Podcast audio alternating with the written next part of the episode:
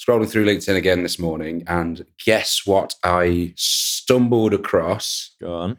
It was yet another work from home poll. Nice. I know, shock horror. Can you believe that? It, I mean, I I've, I've only seen seventy nine thousand this week, so it's actually reducing. But like the work from home amount of polls that I've seen, including the hybrids. Let's not let's not Oh, forget yeah, the hybrid. too. Yeah, you can't, it's either- you- you can't just work from home or from the office.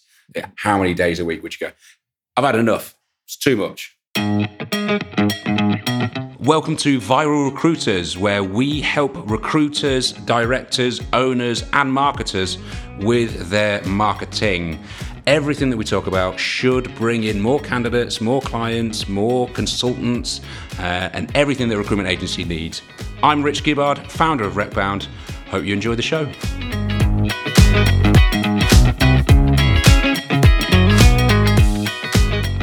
Right then, so in this episode, what we want to talk about is polls on LinkedIn.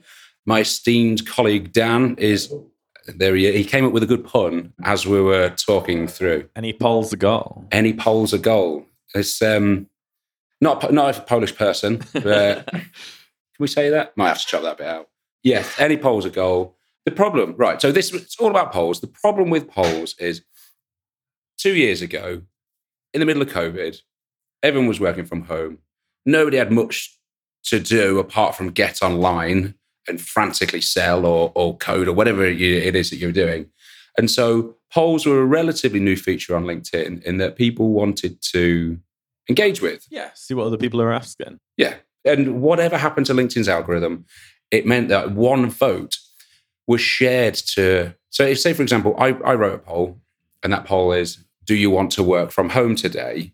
Answers yes or no. If you voted saying, Yes, I want to work from home, it would tell all of your connections that you'd voted on a poll. Yeah. And so LinkedIn, or like the, the reach from a poll was fantastic because you get a couple of votes and gone to everybody's network very, very quickly. I feel like um, that kind of ended with COVID. No. Yes, because with COVID, when when people started actually doing some work again and furlough like stopped existing and all things like that, what happened is that people stopped voting on polls. At, coupled with two things, people abused the polls. Yep. What sauce would you like on your sausage sandwich today? Do you prefer jam or butter on your toast? Uh, what butter? but I, I yes, I get you. But yeah, I do prefer butter. Um, maybe with some jam, strawberry jam, strawberry, then raspberry, then marmalade, then underneath marmalade, honey. Honey's nice, but I, it's too sweet for a breakfast. or other? Please comment below. Uh, yes. Oh yeah. Do you know what? That's right. If if there are other toast condiments that you Mm. prefer with the, you know, I'm not open. I'm not closed. I'm up for ideas on everything. Really. Do you think people do polls too often on LinkedIn? Yes, when they're valuable, it all comes down to positioning and how you want to be seen across your market. When polls are valuable and they share genuine, thought leading questions that require an answer, or they require some kind of topic that's happening in the market right now, Yeah. then yeah, polls are valuable and I see some around it. What I don't see is working anymore is the polls that are done, tried, tested. People have had enough of seeing, and we you- we, we take the piss out of the work from home polls, but we've seen it. We've seen it a thousand times. It's overdone. It's overdone. So used sparingly, I think that they can be very, very valuable. Used, overuse them, and then they they, they become a bit of a It seems a bit beggy, I think. I think it's like uh, you're just trying to get attention from anywhere you can. Yeah, I'd say so. Yeah, it, it's it's yeah, yeah. Please be my friend. Please, just like just like my poll, and then I'll be, I'll be I'll be your friend for, forever. So I think that's the problem. Basically, that's the problem is that people are overusing polls, and the stuff that they're used for polls has not been. I mean, what makes a good poll, though?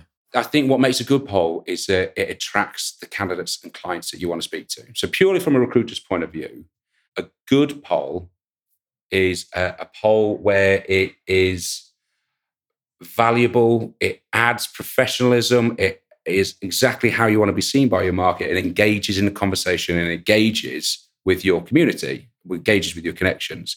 That's what a good poll does. And so if you are talking about any topic that your that your market is talking, they're the good polls. If you're engaging right at the heart of the community.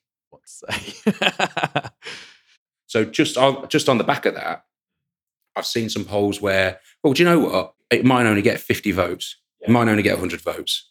But the votes are from tech leaders or they're from high-end developers People or from want. exactly that CROs, VP sales, you name it, founders. They're the people that you want voting on your polls. Just because it doesn't have a thousand votes doesn't mean it's a crap poll.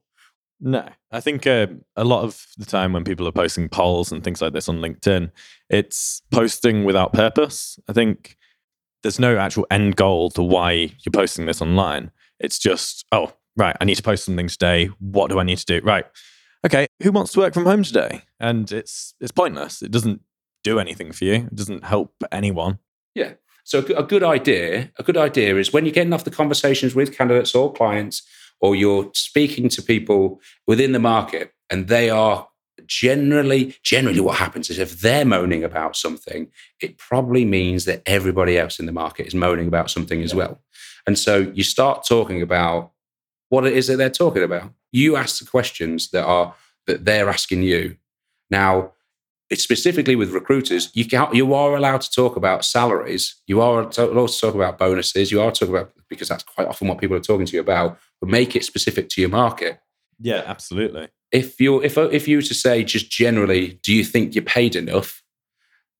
Everybody's going to turn around and say, no, I'm not paid enough. But if you are, let's say that you're working in, you're, you're, you're placing salespeople, and their salespeople are in the US, and the US, and, and you're selling, let's say, a, a form of technology. You play, let, let's say you place salespeople in the US, and they sell cybersecurity solutions. Yeah. If your poll is around cybersecurity salespeople, great, happy days. Yeah. I think that that kind of stuff works. And so that's where I think, in terms of just how people can recruiters can make it relevant to their market, is just make it more specific and tailor it to the niche that they're focusing on. You need to know your market. Absolutely. So, how often do you reckon you should be posting polls? Hmm. Very good question. I don't think I do more than one a week. Like one a week maximum, maximum, maximum. Just because any more than one a week, it, ru- it kind of like ruins the engagement of the previous polls, really. Oh yeah. So, as in, if you were to people who overpost Yeah. like three times a day, four times a day, five times a day, but the way that LinkedIn works is you don't actually get to see the first one before you see the second, third, or fourth, fifth one. So just post one, post one a day. We'll save that for another episode in terms of how frequently you should be posting what you post about. So make sure you subscribe, make sure you listen like that. Producer likes that one, so there you go. But yeah, how often should you post a poll? One a week max, one a fortnight is probably ideal. But make sure, as long as it's relevant to your market and it is good in that it gets your own positioning out there of how you want to be seen. If you want to be seen as somebody that talks about work from home, what sauce and what you had for breakfast, uh, and if you're going to be watching the World Cup, then fine, that suits you. But I strongly suggest for the long term good of your own recruitment brand is that you post polls once a fortnight that are relevant to your market. Yeah, definitely. Have you got any other tips or tricks on polls? Yeah, Joe, Joe, do you know what? Sometimes people don't know what to write about. And so there is a few good tools in terms of writing out there. So Jasper.ai is quite a good tool for coming up with topics about what to talk about. Oh yeah. So I think it's free for a certain amount of words, and then you have to pay, and it's like 20 quid or whatever it is for something to work. So either way, what I'd be doing is using tools on the internet to go and f- help you frame some questions, put some questions out there.